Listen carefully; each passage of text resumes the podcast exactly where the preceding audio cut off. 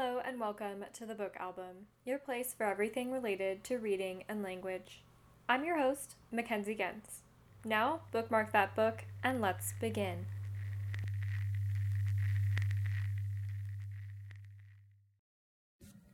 Hello, hello, and welcome to the show. Hallo und herzlich willkommen zu unserem Podcast. I am thrilled, pun intended, to welcome you to our Horrifying Classics 2022 lineup for this year. Today we will be discussing We Were the Mulvaneys by Joyce Carol Oates. We Were the Mulvaneys was a long time read for me, a long time wish list read, I should say, for me. This was a book that was recommended to me by an old English teacher in high school that I'd had, and they recommended that if I read any Joyce Carol Oates, I should read this book. I, of course, have read other Joyce Carol Oates books, including Last Horrifying Classics. We read her Doll Master and Other Tales of Terror, and I still feel to this day, even with market experience through short stories and other types of output from her that we've read that I still don't have a great grasp on her writing. So I thought I would challenge myself and challenge also all of you to read some more Joyce Carol Oates. Of course, this book is the most different of all of the different books that we've announced for Horrifying Classics this year. Our loose genre or loose theme this year is psychological thrillers. Uh, clearly, this book, We Were the Mulvaneys, not a psychological thriller. Um, and I'll get into more about that genre distinction in a moment. And I would argue the other book that kind of loosely doesn't fit here is the Stephen King book, of course, but we have to include Stephen King. That's become a hallmark of horrifying classics. Uh, but the other three books certainly have elements of psychological thrillers, and all of these books are quite psychological in general as well. Let's get into thriller versus horror. So, there's no easy answer to figure out how to distinguish thriller versus horror there is a trend though, and I'm not going to mention any particular sources here because there's no official source that I could find at least that really went into theoretical distinctions between thriller and horror. It was mostly Reddit posts and the like. So, uh, the general trend online is that a thriller works toward a scream, and horror is a long term building up of dread. So there's two levels on which thriller and horror are typically distinguished. The first is that thrillers have this more immediate adrenaline rush, right? They want you to get this immediate fear or this immediate reaction. Horror, on the other hand, is more of a long term, slower pace, perhaps, I don't think those things are mutually exclusive, but it's sort of this longer lasting kind of dread. The other thing that distinguishes them, or the other level from which they're distinguished, is that thrillers have a distinctive climax point, whereas horror doesn't necessarily have a climax point that you can look to and say, yes, this is the climax of this story. Horror is more about the undertones or the underpinnings of dread. For me, I will add my intellectual hat into the ring, and I am going to sum it up by saying that a thriller seeks to increase your pulse while you're reading the book. Horror seeks to increase your pulse even after you've read the book or after you're done reading for the day. So there's this sort of lingering that happens in horror, and I think that is an intended effect of horror that maybe is not an intended effect of the thriller. So therefore, I do agree with this kind of climax point, but again, I don't think this climax suggestion is really the point of how to distinguish thriller versus horror, but I do think there is something to the long lasting versus short term build up of thriller versus horror. And that is, again, that thrillers seek to increase your pulse while you're reading, to have that kind of high adrenaline um, effect. Sometimes that impacts the pace as well at certain parts, but horror keeps your dread going even after you're done with our reading session. Is this book a psychological thriller? I already answered this question. Overwhelmingly no. Um, overwhelmingly no. It is, however, very psychological. It hit me, this book, in the depths of my core when I read it. It was a deeply depressive, slow building psychological book that I think is so fitting for this series, Horrifying Classics, in many different ways, on many different levels. Um, especially since there is, I still feel, I finished this book weeks ago, and I still feel that dread that I had when I was reading the book, when I look back to it when I think about it. And my argument is that there is something kind of creepy or gothic or horror like about this book um, that I think shouldn't be ignored. And that's why I featured it this year. So let's get into a short, I'm not going to call this a one minute summary because that was always kind of a misnomer, uh, but definitely a summary of this book.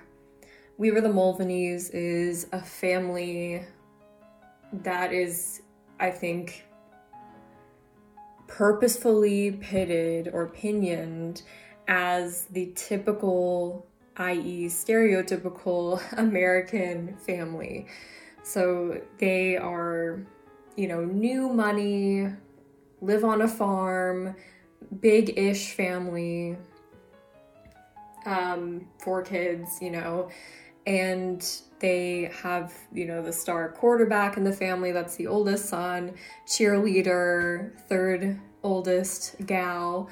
Um, the academic kind of nerd one, which is Pinch, the second child, and then there's Judd, kind of the baby of the family. Uh, and in many ways, they're just kind of stellar, outstanding, very sociable, amicable family, um, enthusiastic about in being involved in the community. They're in the country club, they're involved in church, they're involved at the high school, you name it, the Mulvaneys are on it. There is one catch, however. During a prom night, uh, one of the Mulvaney children, in particular, Button Mulvaney, as she's called often in the book, gets raped. And the trauma and the almost self imposed silence about the rape, the shame, the religious implications, the social implications, the the inability of the family to seek justice or get help psychologically, any of them. This all culminates in the complete dissolution of family ties and family social status, and in the end, the family has a very hard and very long coming fall. When I first read the book, I definitely expected a different pace to the book and a different type of fall. I expected that the rape would be discussed in a more, uh, not superficial, but in a light that was where it was clear that the rape was always present, where it was clear that this was the catalyst for everything. And that's true to an extent, but it's not that you know, this event is like ever present in the actual wording of the novel. It's more subliminally present in the ways that the characters navigate and try to process, oftentimes unsuccessfully, their trauma. And that's the beauty and the brilliance of the book is that it's not this hard and swift fall from notoriety, from uh, this quasi fame that they the family had. Rather, it's this slow process of each member of the family being eaten alive in different ways by this event and not being able to get any sort of resolution from it. Like I said, each family member is impacted in a different way. Uh, the father, Michael Mulvaney Sr., is the most overtly impacted at first, aside from Marianne herself, obviously. Um, the father ends up taking to drinking, his business starts to fail, he is spending money on lawyers and uh, legal recourse that he, I think, knows will not end up in any sort of uh, special recourse for them. Like in actuality, he's not going to win the cases that he's presenting. Um, you know, the the family finds out who did this to their little girl, um, who in many ways is kind of the star of the family, and they have to live knowing that their daughter and sister's rapist is their neighbor still and is someone who uh, ends up you know, basically going on and living their life still. Whereas Marianne's life, and indeed the family's life, completely stops. The mother, Corinne Mulvaney, she is, you know, kind of pictured as this, you know, harebrained or scatterbrained, um, very religious, very kind of warm and welcoming person um, who has a, a fanatic love for antiques and restoring antiques. Um, and she is the one who's stuck in the middle uh, of the family, trying to pull everything together and trying to keep people together, holding contact with each individual person as much as you know she can in the midst of all the mess. She ends up definitely holding the brunt of a lot of the emotional trauma of the other members of her family and you know, in that sense, is not able to process because she's always in motion. And she's definitely, it, it seemed to me at least that she repressed a lot of what she was thinking and feeling, especially with regard to her dissolving relationships with her husband and her children.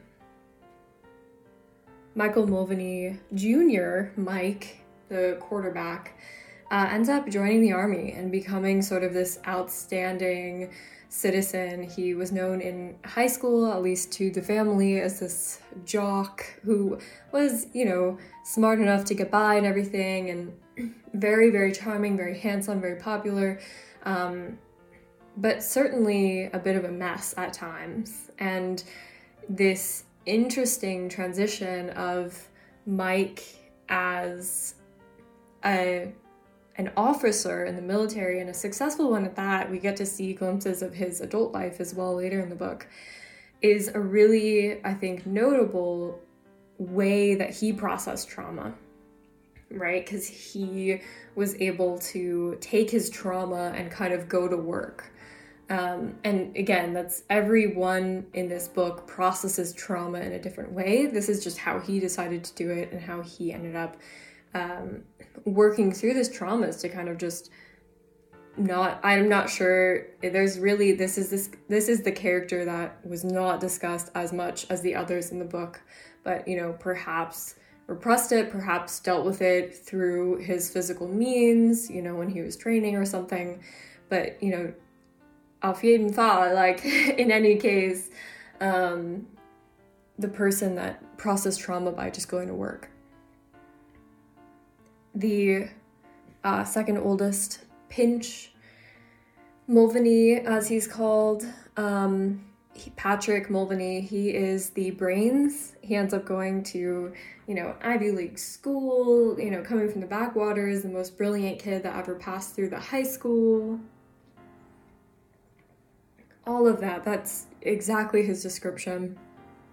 during his undergrad, he's taking on a lot of coursework, taking on a lot of um, various projects and everything. Basically, going in, there's a lot um, in this book about Darwin, and there's certainly a lot to talk about there with the religious underpinnings of the book, um, which we can discuss briefly near the end. But he uh, kind of falls away from the family and falls away from religion. He doesn't talk as much about um, anything but his subject. So I guess in that way he also goes to work for a time.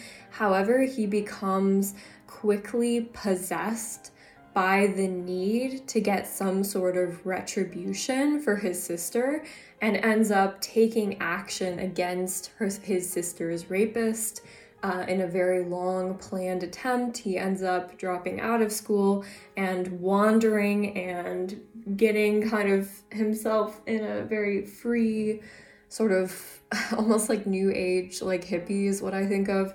But he ends up going and pursuing basically being a wanderer for a while before he starts settling down more and in California, of all places. Um, in that way, he's the character I think that goes through the most spiritual trans- transformation in that sense. Michael Mulvaney Sr. gets stuck in his ruts and he just kind of he dies in the book. Uh, spoiler alert, but you know he he can't get out of the grief and he never resolves the trauma.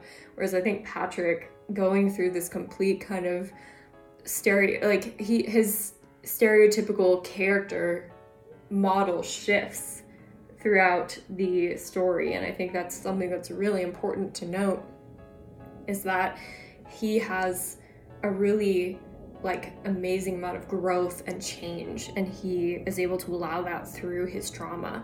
And i think of any of the mulvaneys patrick is the one that gets the most resolution or the most uh, relief from his trauma and is therefore able to grow as well.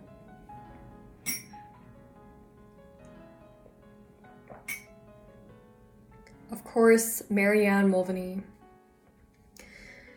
She is, of course, she doesn't get the help she needs after her rape, and that is something that, you know, it's something like even as a reader, I deeply regret, and something that disturbed me you know, about the way that the city handled it, the family, the way that she ended up handling it after she becomes an adult. And, um, you know, it's one of those just gut wrenching ideas that this young woman would live her life without the help she needs to recover from this kind of event. And we do need to talk about the ending of this book because it's very, very interesting in the way that ends. But uh, she ends up getting banished from her home. Um, her parents send her to live with an aunt and houseman in a different state, uh, and she she ends up basically having no familial support at all. Um, and very little contact with her family. Her father basically disowns her, uh, doesn't have anything to do with her, doesn't speak to her until he's on his deathbed.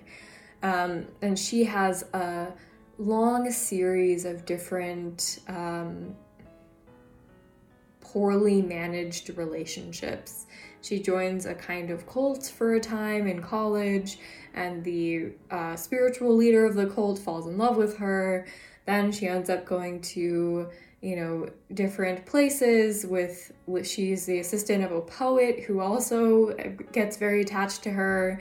Um, so she has these like relationships that end in a series of severed detachments uh, which is you know clearly a, a result of her processing her trauma and her kind of inability to stick with people and places you know due to the way that her family handled the whole situation with her rape.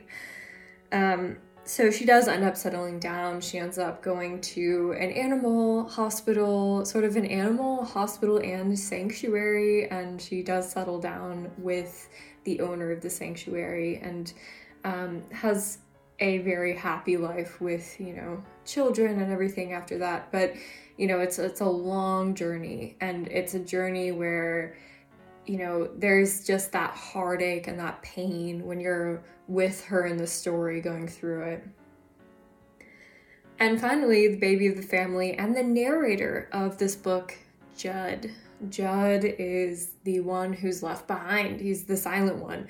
Um, and I think that's something that's really amazing about this book is that the person in the family with kind of the la- the least almost the least amount of stakes in the story is the person who narrates um, the person who kind of has the least uh, i almost say, want to say the least power to act within these circumstances because he's so young when this event happens um, and he is the one who, again, is left behind. All of the other siblings move off and do their own thing. They go to college, they get banished, whatever it is.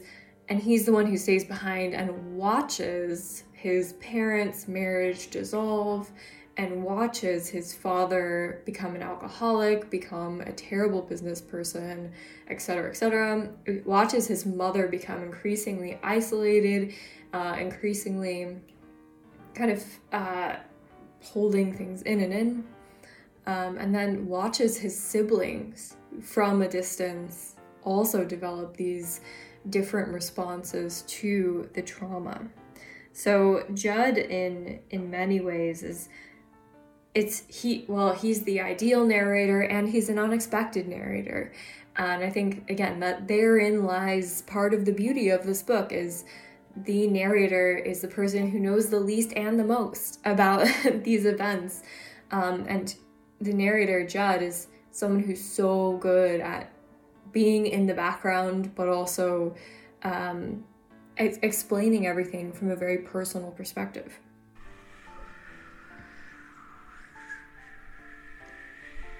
Speaking of narration, there is an article that I read some of uh, that details actually part of this interesting phenomena with trauma and the narration, trauma and different ways of representing characters in fiction. It's called Narrating Underrepresented Minds Trauma in Joyce Carol Oates's We Were the Mulvaneys uh, by Nathan Shank. Shank. Um, really interesting paper, and it talked, I think, in parallel to what I just reviewed with the characters, is that every character processes trauma in a different way. But furthermore, the way that Joyce Carol Oates writes and represents the traumas of those characters within uh, Judd's narration, and this almost like I will point out, like Judd's almost omnipotent kind of or an omnipotent style of narration, uh, which is a really cool way to kind of juxtapose that. Again, he knew everything and he knew nothing about the story. Um, I think it's just a really cool uh, way of reframing the way that we're looking at. Um, the kinds of trauma that these characters are experiencing, um, not as like immediate reactions or reactions, but also as the way they're represented in literature and the way they're written. Uh, really fascinating topic there, so I'd recommend a read um, if you have the interest. And the other thing that I think is tantamount in this narration, or tantamount for this narration, is the fact that Judd later on becomes a journalist and he starts working for newspapers. Um, and that's something, you know, that you definitely can see. So it's, it's almost this like in the narration, Judd is writing from a an older perspective. He knows a lot more, presumably, than he did when he was going through it.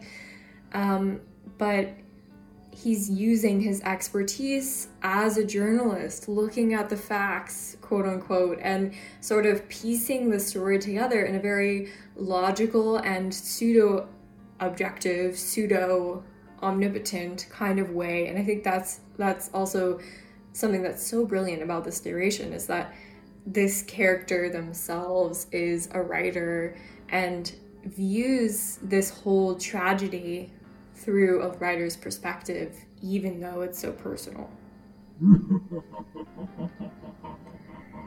and finally, let's talk about some suspense in the novel.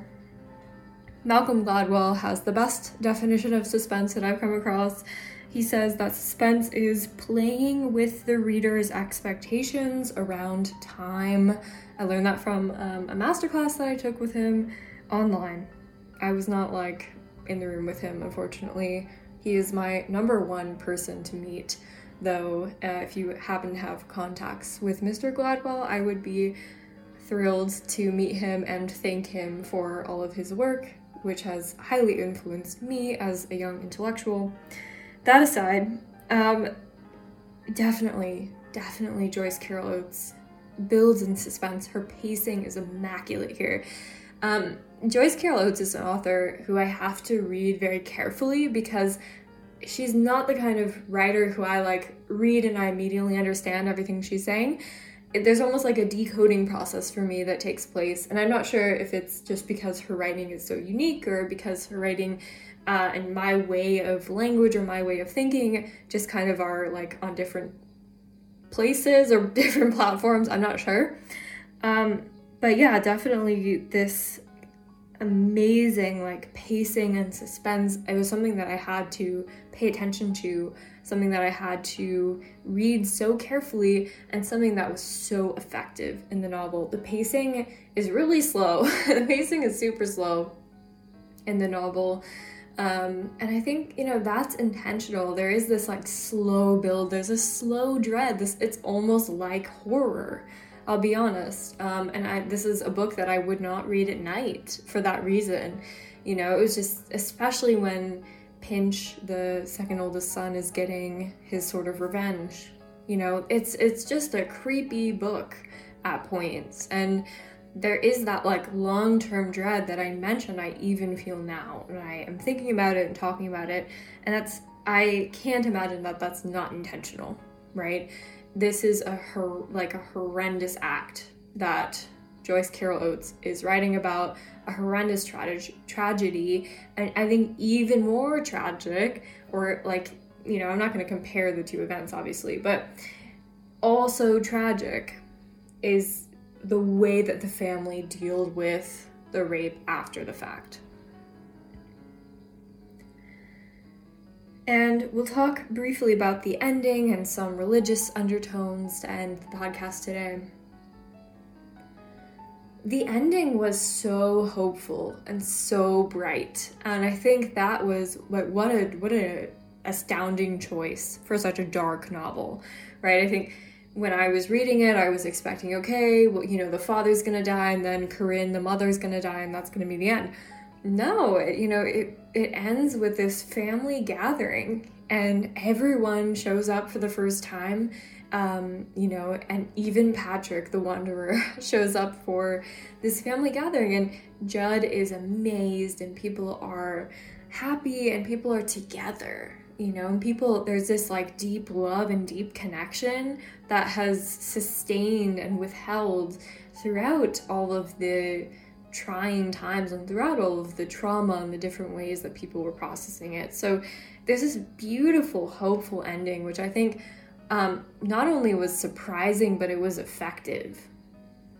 Just in the way that it contrasted the rest of the book, I found the ending, pacing wise, went a lot faster for me when I was reading it because, you know, we have these like dark thoughts, dark thoughts, horrible tragedies, and then all of a sudden this bright ending, you know, and it's it was it was quite touching and quite moving to have this piece of light at the end of, again, such a tragic story. And also religion, um, being, you know, there is what I read as a critique of religion in this book. And that's something um, that again it's it's it's really tough to organize sometimes when there's these big topics right mental health trauma um, you know, different resolutions after trauma, all of this at play in a book, you know, and you have a major theme like religion. Um, and there was, to me, the critique lied in the critique lies in the way that Oates frames the religiosity of Corinne Mulvaney in particular as blindly religious. And so Corinne Mulvaney is the most religious by far of the family. Uh, and she kind of teaches her daughter, Marianne, some more religious tendencies as well. So between them, they are the most religious duo.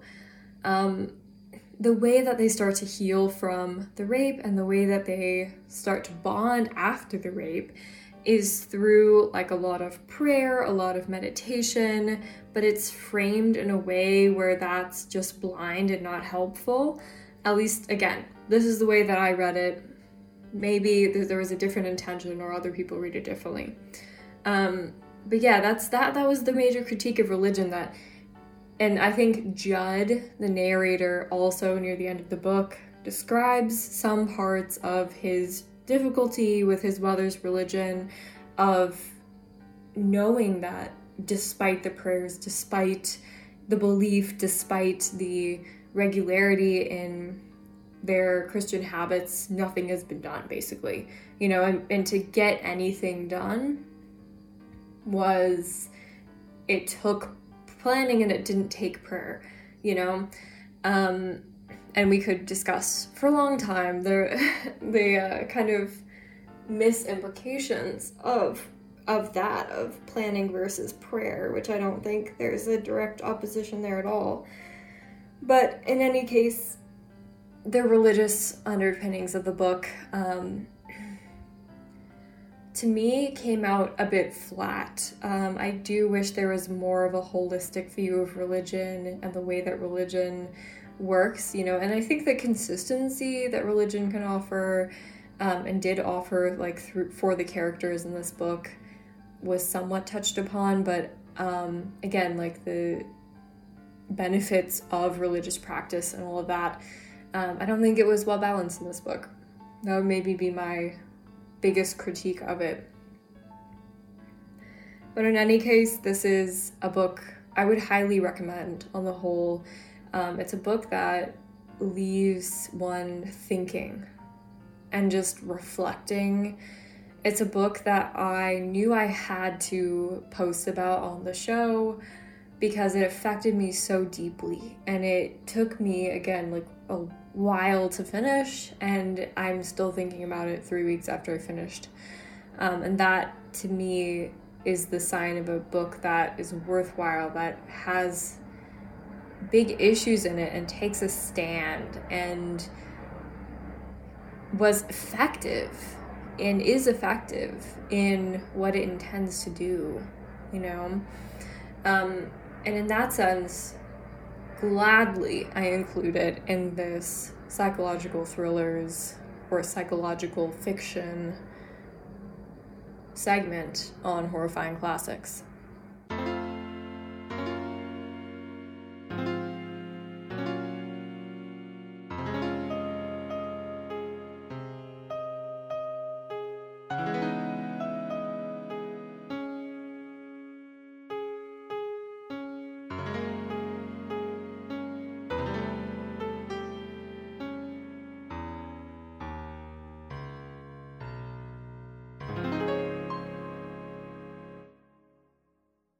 If you enjoyed the episode and would like to hear more from us, we've done everything from Shakespeare to Dracula. There really is a show and a series for everyone, so I'd recommend checking out our website at relevanceofliterature.com under the ongoing series tab for links to our entire back catalog of episodes, as well as any current goings on of our show.